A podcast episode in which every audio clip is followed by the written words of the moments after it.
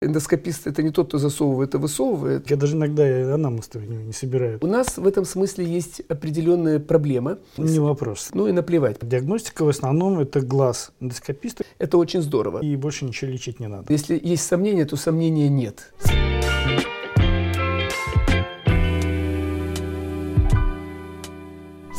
добрый день, уважаемые коллеги, дорогие друзья. Э, у нас сегодня в студии Михаил Арнольдович Ткаченко, э, не побоюсь этого слова, директор, директор клиники МедСи в Санкт-Петербурге. Михаил Арнольдович не просто директор, а он еще и очень классный гастроэнтеролог. Спасибо. Михаил Арнольдович, добро пожаловать вас в нашу желтую студию. И тема нашего сегодняшнего разговора будет эозинофильный эзофагит. Ну и в начале, ну, скажем так, есть ряд редких каких-то заболеваний, и об эзинофильном эзофагите все в последнее время все чаще и чаще разговаривают. Но если так вот окунуться в практическую, наверное, деятельность, да, то есть э, как часто там встречается, как эндоскопист, у меня потом второй вопрос сразу готов. Хорошо. Ну, во-первых, это не новомодный диагноз. Диагнозу больше 20 лет, и, э, в общем-то, для большинства гастроэнтерологов и эндоскопистов в мире это обыденный диагноз, потому что встречается он ну, в разных популяциях по-разному. Но, допустим, среди взрослых пациентов, которые проходят эндоскопию в связи с гастроэнтерологическими жалобами, до 7%. То есть это вообще-то часто. От 3 до 7%. Это, которые именно с э, рефлюкс-подобными жалобами. Ну, то есть фактически в день хотя бы один человек должен попадаться, может, наверное, может да? попасть, То есть если да. прием из 15 да. человек, ну, то есть в неделю точно должен Да, а, а, да должен попасться, например, в крупных э, госпиталях, таких как Texas Children's Hospital или Бостонский детский госпиталь, э, в среднем ставится 100 диагнозов в год. И это у детей. У взрослых распространенность больше чуть-чуть, чем у детей. Поэтому это не какой-то эдакий диагноз. Если посмотреть, сравнить с воспалительными заболеваниями кишечника, то примерно ну, э, в два раза реже, чем болезнь Крона, но близко, близко к этому. В полтора-два раза реже, чем болезнь Крона. Поэтому это не казуистический диагноз, это не редкий диагноз. Просто не всегда эти пациенты получают этот диагноз, а так он, это не редкость. А, Михаил Арнольевич, второй вопрос. Вот, ну, мы понимаем, что в неделю точно мы должны с ним встретиться, да, ну, и, по-моему, в день, да, если большой ну, оборот. неделю уж точно, да, да. да. Хорошо, а тогда вопрос, кто первый должен столкнуться с этим заболеванием? И... Ну, ну, я простой эндоскопист, ко мне приходит человек, я даже иногда анамнез не, не собираю, то есть, ну, что пришел, кто а гастроэнтеролог направил, да.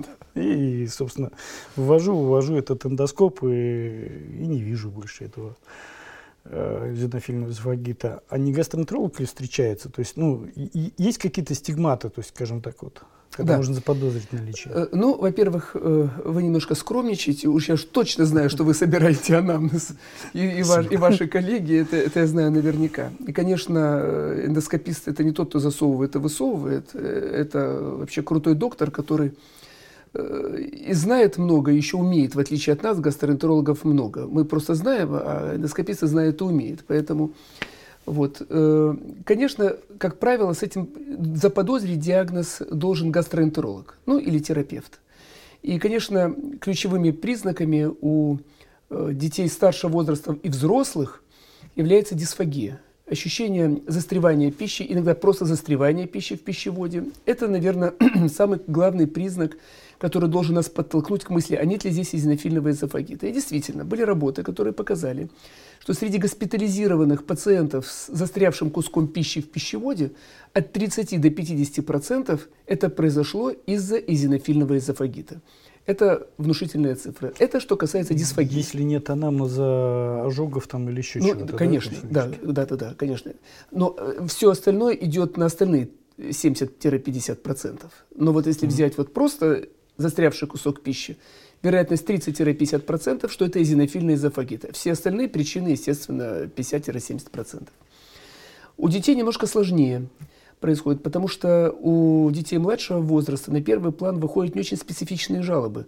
Срыгивание, иногда рвота, э, поперхивание при кормлении, отказ от конкретных видов пищи. Э, то есть э, такие рефлюкс-подобные симптомы или поведенческие иногда симптомы. Что, конечно, э, если врач не очень осведомлен, что это может быть симптом эзофагита, не будет заподозрен. Поэтому взрослым проще, дисфагия – это главный симптом. Боль в животе может быть, и все равно дисфагия. Вот. Э, если же врач заподозрил эзинофильный эзофагит и отправил под вопросом для эндоскопического исследования, конечно, эндоскописту уже легче, он нацелен. Врач пишет «исключите эзинофильный эзофагит». Но в вашей практике э, больше будет случаев, когда вам действительно прислали для эндоскопического обследования, э, не всегда понятен, непонятна цель этого обследования. И тут уж идет только э, речь о том, осведомлен ли эндоскопист э, об эндоскопических признаках признаках этого заболевания. И тогда у, у пациента есть шанс.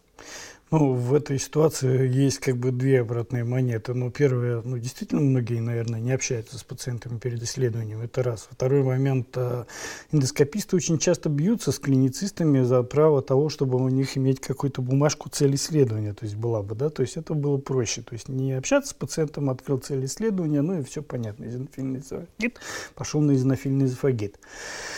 А, вопрос у меня такой, ну, наверное, раз уж мы начали в диагностику сразу залезли, да, и клинические проявления. Вот изонофильный дисфагит – это всегда дисфагия. И обусловлена ли эта дисфагия каким-то рубцовым процессом, либо это, ну, скажем так, некий спастический процесс? То есть вот...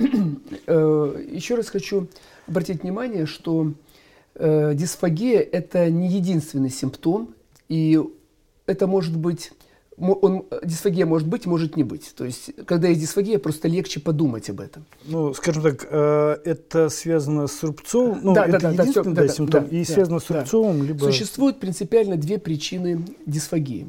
Одна очевидна, потому что если при эзинофильном эзофагите формируется эзинофильная структура, а формируется она потому, что эзинофилы – вырабатывают э, так называемый трансформирующий фактор роста, который стимулирует фибробласты вырабатывать соединительную ткань. И может образоваться реальная структура, зенофильная структура. Это одна причина. Но чаще всего дисфагия связана с другой причиной. Это немедленная аллергическая реакция, которая происходит в пищеводе, так называемая энтопия, когда э, иммуноглобулины И, отвечающие за развитие немедленных аллергических реакций, они находятся именно в клетках, располагающихся в толще э, многослойного эпителия пищевода.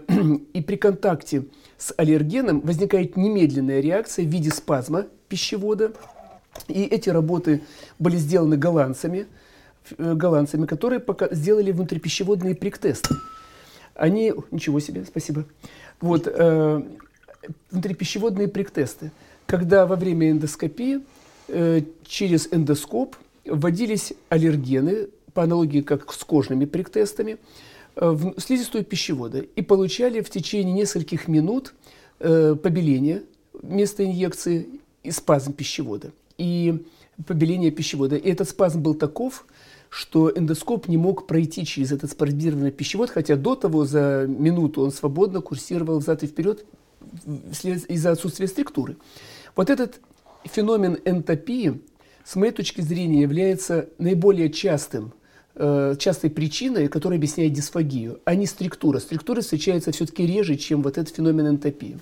Ну вот я хотел сказать, что раз мы говорим, что должны встречаться с эозинофильным эзофагитом, фактически раз в неделю мы должны видеть этих пациентов, ну все ждут там либо какой-то кошачий пищевод, да, там вот эти вот ребра там какие-то, либо ждут какое-то там рубцовое сужение, там какие-то эрозии, то есть что-то такое глобальное, которое должен встретиться. Поэтому эндоскописты не ведутся как бы, на этот диагноз, да. То есть а сейчас мы фактически понимаем, понимаем, что это некая элементарная причина. Скорее всего, да, какая-то пища, которая может провоцировать вот этот спазм. Он может да. быть временным, может быть стойким. Нет, не стойкий. Как и любая аллергическая немедленная реакция, она появляется и через какое-то время исчезает. Поэтому, э, а вот спазмолитики еще что-то это ну помогает не в работает. данном процессе, то есть не работает. Нет, не работает. Ну фактически мы видим как некую дисфагию, которая там приемом спазмолитиков, она у нас не купируется, ну и это заставляет все-таки идти пациентов к врачу, да? Ну когда застряет кусок пищи в пищеводе, особенно вы это знаете, если по дежурству поступает человек в стационар с куском пищи в пищеводе, вообще чувствует он себя ужасно, у него нет сомнений, что нужно к врачу. Михаил Арнольевич, тогда к механизму развития, то есть патогенезу вот, э, вот этого изонофильного эзофагита, э, это все-таки аллергическая реакция, да? То есть это аллергическое день. заболевание. Это аллергическое заболевание, особенность его, это э, особенность его две. Его сложно отнести к какому-то типу отдельному аллергических заболеваний. Потому что здесь есть и клеточные механизмы, это эзинофилы, и Т-клетки, и немедленные механизмы, о которых сейчас я говорил, когда угу. возникает немедленная аллергическая реакция. Это спастические вот эти вот реакции, которые возникают, э, а может быть и протекать без этого. Я просто вас увел в одну сторону, то есть мы объяснили, что эзонофильный дисфагит равно спазм, да, или дисфагия. Не равно, просто часто это бывает. Часто дисфагия. проявляется, да. И вот поэтому говорю, что помимо этого все-таки есть еще и воспалительные изменения, которые чаще всего путают с гастроэзофагальной рефлюксной болезнью. Да, но все-таки если э, для гастроэзофагальной рефлюксной болезни характерно эрозивное поражение, причем дистальной части пищевода, при эзинофильном эзофагите эрозии нет, то есть э, другие эндоскопические признаки. И э, их на самом деле эндоскопически не спутать. Вот. Гистологически можно спутать, а эндоскопически нет, хотя гистологически есть определенный cut-off point. И если речь идет об эндоскопических признаках, то тут только настороженность эндоскописта и знание его этих признаков может позволить ему же э, заподозрить этот диагноз, если клиницист не нацеливал, и э, взять нужное количество биоптатов откуда надо, и, и взять пациент будет с диагнозом. И если речь идет об эндоскопических э, признаках, стигмах э, эзинофильного эзофагита, то их несколько основных. Это белый налет, который может, можно спутать с кандидозом пищевода. Чаще всего сразу кандидоз. Да, с кандидозом пищевода. И у вас, и у меня были такие пациенты, которым сначала ставился диагноз э, кандидозный эсофагит. Потому что вот эти белые крупинки, белый налет, э, представляют собой зинофильные микроабсцессы. Это скопление зинофилов поверхностно расположенных, вот, э, которые, если взять биопсию, именно из этих гранул белых, это будут скопления зинофилов э, в толще многослойного плоского эпителия, нейрогревающего. Итак, этот белый налет. Второе – это продольные борозды, которые хорошо видны, когда вы раздуваете, э, когда вы раздуваете. То есть вы раздули, а борозды остались. Кольца, э, которые вот… Кошачий пищевод. Кошачий пищевод, но когда очень-очень выражено, это может быть как выглядеть как кошачий пищевод, как трахея, да? как трахея, да, причем был пациент, которому хочется сразу высунуть эндоскоп. Можно подумать, что... Перистальтика. Да, да, не туда попал вообще. Да, да, да. Вот. И потом идут менее, э, менее такие очевидные признаки, и относительно недавние, это так, похоже на гусеницу трактора рисунок или батутообразный пищевод, когда э, татамиобразный пищевод, точнее, когда кольца с пересекающими их бороздами создают впечатление таких вот прямоугольников. Это могут быть надрывы пищевода, которые описаны, но я лично с ними не сталкивался, с надрывами пищевода, если честно вот, потеря сосудистого рисунка. Но если потеря сосудистого рисунка и прочее, значит, может быть, при разных патологии, может быть, проигнорировано или нет, то, конечно, белый налет, борозды и кольца э, достаточно характерные признаки. Э, очень много интересного. Вот э, сразу в голове, знаете, крутится такое вот выражение «нерп». Может относиться к этой вот категории людей? Ну, то есть неразивная да, рефлюксная, да, рефлюксная болезнь. болезнь, да, то есть это вот ну, как раз из этой серии получается. А эрозии четко исключены, то есть если да? мы видим эрозию, это, скорее всего, какие-то проявления либо НПВС, да, как-нибудь как Либо рефлюкс.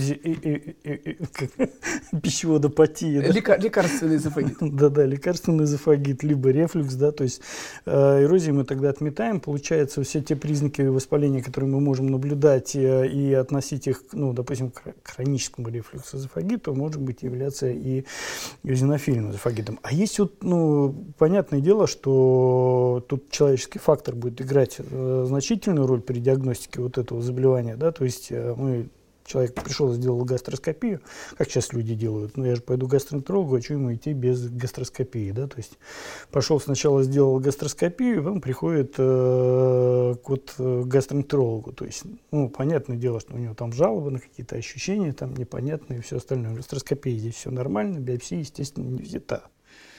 Да. То есть ну, вот... Это все происходит, как в том старом анекдоте, э, что Карл Маркс и Фридрих Энгельс э, не один, а два человека, а Слава КПСС вообще не человек. Значит, дело в том, что у нас э, два человека. У нас есть гастроэнтеролог и есть эндоскопист. Во всем мире это один человек, который сам сталкивается сначала с больным, сам назначает ему эндоскопию, сам делает эту эндоскопию диагностическую, естественно, понимает, что он ищет и что он хочет. У нас в этом смысле есть определенная проблема – отсутствие координации между этими специалистами. Хорошо, если это стационар, когда просто можно зайти в гости друг к другу, обменяться впечатлениями или поприсутствовать. Хуже, когда это амбулаторная сеть, когда где-то сидит гастроэнтеролог, который где-то общается с пациентами, потом пишет направление, а пациент идет куда-то. И гастроэнтеролог может не коммуницировать ни с эндоскопистом, эндоскопист и наоборот. Сейчас в Москве придум, ну, сделаны такие вот некие хабы эндоскопические, то есть большие центры, где вот всех ну, туда пациентов направляют. То есть гастроэнтерологов по Москве много, да. а вот центров там, по-моему, 4 будет, да, и вот все туда будут. Ну, флюорографическая станция такая. Да, да, да, да. Вот да. Э, из этой серии, да, когда вот отправят туда. Э, там... Это, это, это ненормально. То есть, э, конечно, классно, когда э, наши эндоскописты, поскольку занимаются только эндоскопией, они настолько много делают всяких сложных манипуляций, что, конечно, их мануальные навыки находятся на высочайшем уровне даже по сравнению с мировыми какими-то стандартами. Это очень здорово. Тут мы можем выиграть. И вы выигрываете в этом смысле. Столько, сколько вы сделаете эндоскопии за год, какой-нибудь профессор-гастроэнтеролог-американец сделает за 20 лет. Понимаете? Сам, лично. Вот. И это понятно. Но с другой стороны, Естественно, если пациент пришел по собственному разумению провериться, нет ли у него чего-то, то эндоскопист, не имея времени и возможности побеседовать с пациентом, что хотелось бы, все-таки эндоскопист врач, он не технишен, который засовывает и делает какие-то манипуляции и высовывает, да, то есть врач. И тогда действительно может диагноз быть пропущен. И тот нерп, о котором вы сказали, это как раз вот тоже та серая зона, потому что мы понимаем, что Э, конечно, рефлюкс эзофагит – это эрозия.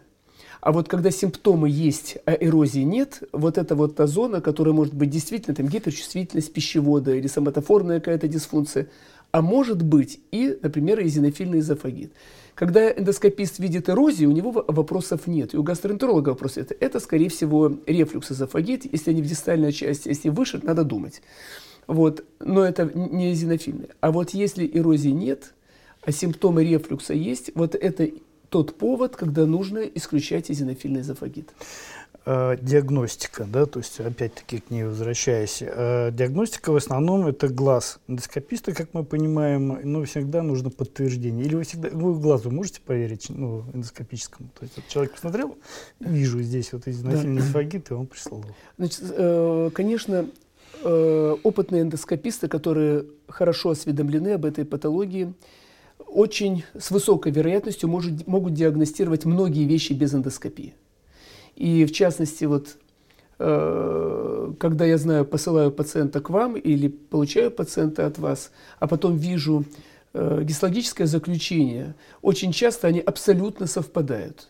Ну, допустим, не знаю, вы пишете там Покемура Такимота э, атрофию там О1, и мы видим, что это будет Олга-3 или Олга-4. То есть совпадает, угу. реально совпадает. Конечно, эндоскописты, которые сталкиваются часто с эзинофильным эзофагитом, нацелены на это, тоже с очень с высокой вероятностью могут диагностировать эзинофильный эзофагит, потому что положительная оценка, э, предсказательная оценка положительного результата эндоскопических вот этих признаков, оно примерно, она выше 80%, то есть это очень высоко. Но по определению на сегодняшний день мы диагностировать можем только по результатам гистологического исследования. И вот тут все зависит от того, возьмет эндоскопист нужное количество биоптатов и откуда нужно, или не возьмет.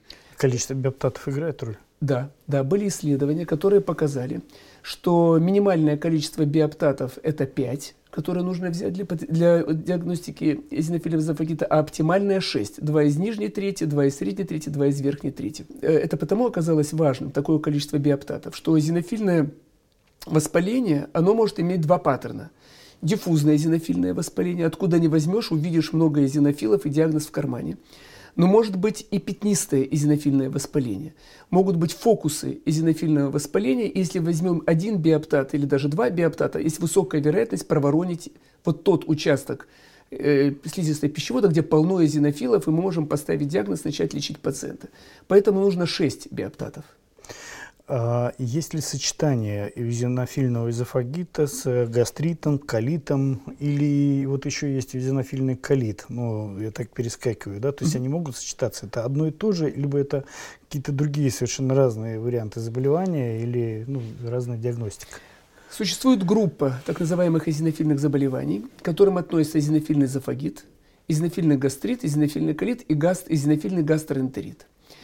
Эзинофильный эзофагит – это изолированное поражение эзинофилами пищевода. Значит, что в пищеводе эзинофилов много, а в желудке и в тонкой, в толстой кишке их нормальное количество, их немного. В этом случае, поэтому выделяется вот такая нозологическая форма. Также колит и гастрит. На практике чаще всего мы имеем дело либо с эзинофильным эзофагитом, когда изолированно есть воспаление только в пищеводе эзинофильное, а вторая группа – это эзинофильный гастроэнтерит, где может быть одновременно эзинофилы могут быть найдены и в пищеводе, и в желудке, и в тонкой кишке, и в толстой кишке. Гастроэнтерит да. – это другое заболевание? Это другое заболевание, да. Много общего влечения, угу. много общего влечения. И у меня были пациенты, у которых были э, э, с эзинофильным гастроэнтеритом, у которых было поражение и пищевода, и желудка, и кишечника – и были симптомы как эзинофильного эзофагита, так и эзинофильного гастроэнтерита, с диареей, например, там, болью в животе и так далее. И при этом были рвоты, были дисфагии и прочее. Но э, еще раз, чаще всего мы имеем дело с эзинофильным эзофагитом и с эзинофильным гастроэнтеритом. И гораздо реже мы встречаем изолированные, на самом деле редко, эзинофильный колит и эзинофильный гастрит. Э, кстати, хочу э, в виде развлечения – сказать следующее. В свое время, это был, наверное, 2000, наверное, шестой год, а может быть, чуть где-то в районе 2006 года, а может быть, чуть позже. Э, по моему приглашению э, в Петербург приехала очень известная американская, американский патолог Нина Татевиан, э, которая одна из пионеров была эзинофильных заболеваний пищевого тракта у детей в мире. И она прочитала для наших патологов несколько лекций за один день. Собрались патологи, вот. Ну, я был как организатор-модератор. Вот. Э, она прочитала три, по-моему, лекции, одна из которых касалась эзинофильных заболеваний пищеварительного тракта. Ну, представьте, сидят патологи и слушают четыре с половиной часа лекции по полтора часа. Значит, что могло остаться в голове? Ну, никто тогда еще не фотографировал экран, никто не... Люди слушали. Значит, осталось, что много эзинофилов. После этой лекции мы получили эпидемию эзинофильных колитов.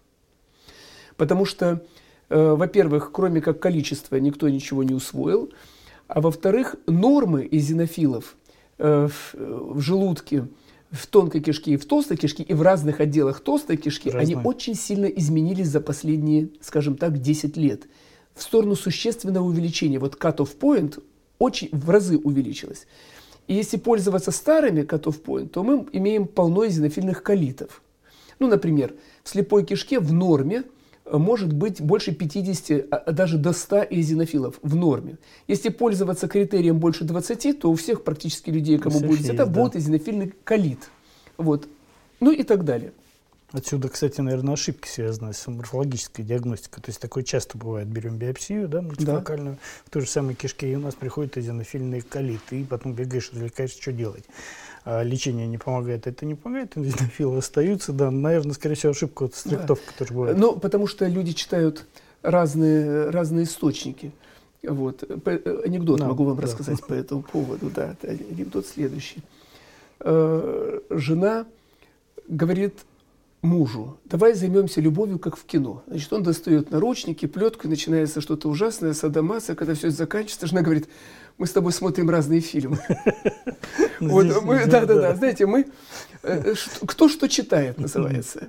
Если бы было что-то одно, тогда бы мы, э, нам было бы проще. Но патологи тоже читают разные источники. И если мы не договоримся о вот этих cut-off points, границах, где мы начинаем называть это эзинофильным воспалением, то тогда, конечно, будем иметь эпидемию. Кроме того, эзинофилы это что в пищеводе, что в кишечнике и в желудке могут быть не только из-за эзинофильного воспаления. Огромное количество причин. Например, если мы говорим сегодня о пищеводе, и при целиакии их больше, чем норма, и при многих заболеваниях их больше, чем ну, в норме, то есть может быть больше, чем 15 угу. в поле зрения, при трансплантат против хозяина и так далее. То есть при болезни крона они могут появляться в большем количестве, чем хотелось бы.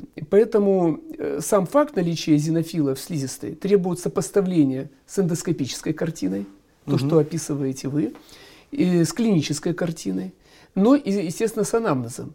Потому что если человек принимает препараты, которые вызывают эзинофилию в пищеводе, то, собственно, может быть дело и не в эзинофильном эзофагите. Важный главный вопрос. То есть э, все, вот мы споткнулись, увидели человека, ну, гастроэнтеролог встретились с ним и видите у него ну, признаки, наверное, скажем так, эзинофильного да, эзофагита. Угу. Ну, можете Подозрение, подозрение. Да, одно из э, может быть, да, э, пишите это эндоскопист, эндоскопист заходит и видит норму в пищеводе.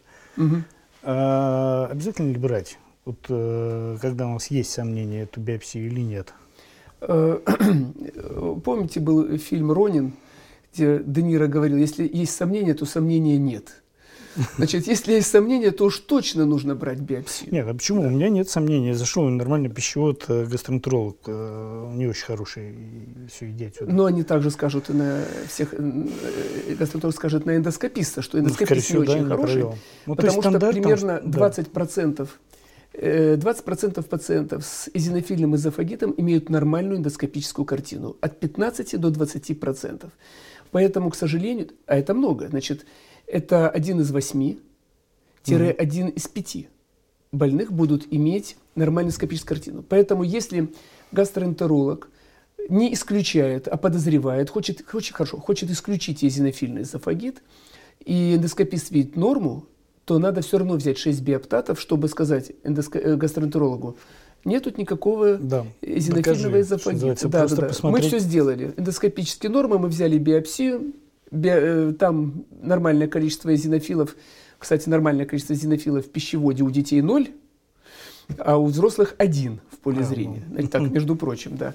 При рефлюксозофагите их обычно 3-5, редко до 10, поэтому котов point 15 и больше при увеличении на 400. Вот поэтому берем биопсию в любом случае, если подозрение есть на эзинофильный эзофагит. А еще вот один такой вопрос очень интересный. Мы знаем о том, что эзинофильный эзофагит у нас может имитировать э, ну, грибковое поражение пищевода, да, кандидозное чаще всего. То есть э, фактически это наталкивает сразу на мысль. То есть мы видим картину кандидозного поражения, то есть это опять-таки 5 биоптатов. То есть это не один биоптат или там мазок отпечаток со слизистой оболочкой, как вот любят, да, там мицелий искать. Мицелий-то не найден, а налет остался. Ну, то есть э, вот вариант это получается такой же стандартный, да? Тут, как говорят наши враги, it depends. Значит, а. когда э, эндоскопист видит налет, видит налет, у него возникает вопрос, скорее всего, кандида. Ну, это первая мысль. Не вопрос, сразу, да, скорее да, всего. Да, да, это да, да. рефлекс такой эндоскопический. Да, ну, потому что действительно кандидоз встречается чаще. Конечно, неплохо, э, если бы задавать какие-то вопросы в плане анамнеза, если риски вообще этого кандидозного эзофагита, и если эти риски есть, то, конечно, это в пользу кандидозного эзофагита встретится чаще. Там стероиды, иммуносупрессия, ну, да, тролливя, угу. ингаляционные стероиды, да. Но, к сожалению, к сожалению, описан достаточно большой процент наличия кандидозного эзофагита без факторов риска, который возникает спонтанно, как у взрослых, так и у детей. Поэтому, с одной стороны, в первую очередь э, эндоскопист думает о кандидозе, но если есть какая-то, хоть какие-то еще зацепки, нужно исключить эзинофильный эзофагит. Если есть другие эндоскопические вторым, признаки. Видимо, да. Этапом этот человек пойдет, когда получит стандартное лечение от этого кандидата, ну, если нужно будет. Если нужно тоже будет, да. да. В принципе, рутинно можно было бы взять биопсию, потому что все равно биопсия нужна для того, чтобы исключить кандидоз. Не всегда отпечатки информативные, они могут быть информативны, могут не быть информативны. Э, лучше брать, но сопоставлять это с клиникой очень интересная тема. Знаете, почему-то все больше и больше вопросов возникает по поводу, ну, чем дальше в лес, то есть там ну, да. по этим самым. У нас просто остается не очень много времени. Михаил Иванович, по поводу лечения. Ну, просто изонофильный эзофагит все знали, да, диагноз-то мы поставить поставили, а с этим больными-то у них есть шанс поправиться или нет? О, да, у них есть шанс поправиться, но в этом участвует по-прежнему эндоскопист. Э, если диагноз в кармане, мы поставили диагноз, то мы начинаем лечить. И лечение состоит из двух блоков. На самом деле из трех, если есть дисфагия, и если есть структура. Но если структура, понятно, баллонная дилатация. Но если структуры нет, то два блока. Первый – это элиминационная диета, поскольку это аллергическое заболевание. И нужно убрать потенциальные аллергены. И второе – это лекарственная терапия, которая улучшит качество жизни, и мы надеемся, что уберет и симптомы, и зенофилы из пищевода. Если речь идет о диете, то у взрослых пациентов, как правило, назначается эмпирическая диета с исключением шести наиболее часто встречающихся аллергенов. Иногда можно с четырех, но это вообще тяжелая диета. Нужно убрать молоко, нужно убрать яйца, рыбу, морепродукты, нужно убрать э, птицу, сою. И вот, и, к сожалению, нередко это бывает и овес, и рис, и яйцо. То есть яйцо, яйцо ну, назвал. То есть овес и рис не такие частые аллергены, э, например, при атопическом дерматите. Итак, это элиминация. Представим, что если это ребенок, младенец, то мы назначаем аминокислотную смесь, то есть смесь, которая не содержит пептидов, там нет аллергенов. Это истинно гипоаллергенная смесь, и ребенок длительно находится, и взрослый. Сколько? Значит, Э, параллельно мы назначаем лекарства. Если дисфагии нет, это высокая доза ингибиторов протонной помпы. Они помогают примерно 50% пациентов, ну, скажем, удвоенные дозы. А механизм? Механизм следующий. Оказалось, что ингибиторы... Тут речь идет о лечении рефлюкса, которые, как правило, отсутствуют. Если даже сопутствуют, ну и наплевать, потому что э, ингибиторы протонной помпы будут работать и в стандартных дозах. Оказалось, что ингибиторы протонной помпы на уровне ядра клетки блокируют синтез эотоксина-3, одного из главных хемоаттрактантов и зенофилов, которые их привлекают в ткани. И блокада вот этого важнейшего хемокина создает условия для того, чтобы зенофилы не приходили в слизистую пищевода. Вот такой удивительный феномен. Он описан и доказан. Поэтому ингибиторы протонной помпы. Но они помогают, к сожалению, только 50% пациентов, и то тем, э, у кого нет дисфагии. Если дисфагия есть, мы назначаем э, стероиды, которые так называемые топические стероиды. Мы берем стероид для ингаляции э, для, от астмы, смешиваем с сахарным сиропом, пациент проглатывает, э, сироп стекает, стекает и подавляет воспаление. За рубежом э, есть официальные формы для лечения зенофильного эзофагита, будесонида. Это растворимые, медленно растворимые таблетки, вязкая суспензия. Но у нас этого нет, судя по всему, не будет теперь. да, и значит, мы делаем это сами. Хотя это оффлейбл, врачебная комиссия и так далее. Э, также перспективно это биологическая терапия, всякие дорогущие моноклональные антитела, которые блокируют рецепторы различные и так далее. И вот представим, что мы назначили гипоаллергенную диету, какие-то лекарства и помогли пациенту. У него исчезли симптомы, ему стало хорошо. Была дисфагия, исчезла дисфагия, рвота прошла. Через 8-12 недель этого, после этого успеха мы опять направляем к вам э, для повторного эндоскопического исследования. Цель этого исследования. Их две – мы, получ... как клиницисты, понимаем, что человеку стало лучше, у него клиническая ремиссия. Но теперь вы должны сказать, если у него эндоскопическая ремиссия, должны исчезнуть белый налет, продольные борозды, кольца, появиться сосудистый рисунок. Картина. Он должен стать нормальным. Пищевод должен стать нормальным, то есть совсем нормальным. Это первое. И второе, вы должны опять взять 6 биоптатов, и мы должны убедиться, что из зенофилов было 100 в поле зрения, а сейчас их стало там 5 в поле зрения. То есть ну, меньше 15 на самом деле, когда мы реального пациента выводим в клинико-эндоскопическую и гистологическую ремиссию, будет у него 1-0 эзинофилов в поле зрения. В международных рекомендациях написано меньше 15, но им нужно от чего-то оттолкнуться, понимаете? Котов э, point 15. Для клинических испытаний хорошо, если будет меньше 15. И препараты более высокоэффективны получаются, если стало ну, 14, понятно, ну и так да. далее. Да-да-да. Вот, но реально, когда мы видим, что мы помогли, их будет меньше пяти уж точно, а чаще вообще их ноль. Я думаю, что в ближайших следующих клинических рекомендациях международных cut-off point для эффект, оценки эффективности лечения будет снижено, я думаю, до думаю. 5. Я думаю, до 5 а, уж точно. Но они вряд ли сделают сразу там 0 или 1. Я думаю, где-то будет до 5. Представим, что, это наступ... что мы увидели этот успех. Пациент идет к гастроэнтерологу. И гастроэнтеролог начинает вводить по одной группе из продуктов, из тех шести, которые исключенных, и дает эти продукты еще примерно 8, ввели один продукт, например, молоко, 8 недель. Если на фоне введения молока возникает дисфагия или прочее, мы отменяем тут же этот продукт, опять к вам. Вы делаете эндоскопию, говорите, о, появились борозды, берете биоптаты, мы видим полно изонофилов. Снова вот. лечение, снова элементарная Да, диета. и мы говорим, дело в молоке. Угу. Теперь молоко все нельзя, потому что, к сожалению, при зенофильном эзофагите толерантность не возникает. А достаточно ли просто отменить э, вот этого аллергена, получается, ну, как, да, молоко? Вот, э, хорошо, мы его отменили, и больше ничего лечить не надо. Такие случаи бывают. Такие случаи э, бывают, но, к сожалению, чаще, Требует чаще требует, требуется поддерживающее медикаментозное лечение. И хорошо, если это будет всего лишь ингибитор протонной помпы, а не э, годами назначаемые будесонит и так далее. В моей практике был успех, когда фактически диагноз был поставлен, стартовое лечение, элиминационная диета, попали в точку, нашли аллерген, убрали его из рациона и удалось уйти от медикаментозной терапии. Пациент чувствует себя хорошо, но были неудачи, когда вроде бы все мы сделали правильно, вводили по одному продукту, что-то нашли, что-то отменили, а потом все равно пациента возникают эзинофилы, симптомы, и мы пожимаем плечами и вынуждены длительно э, пациенту назначать годами э, всякие препараты. Михаил Арнольевич, я даже не знаю, меня еще куча какой-то ворох такой вопросов.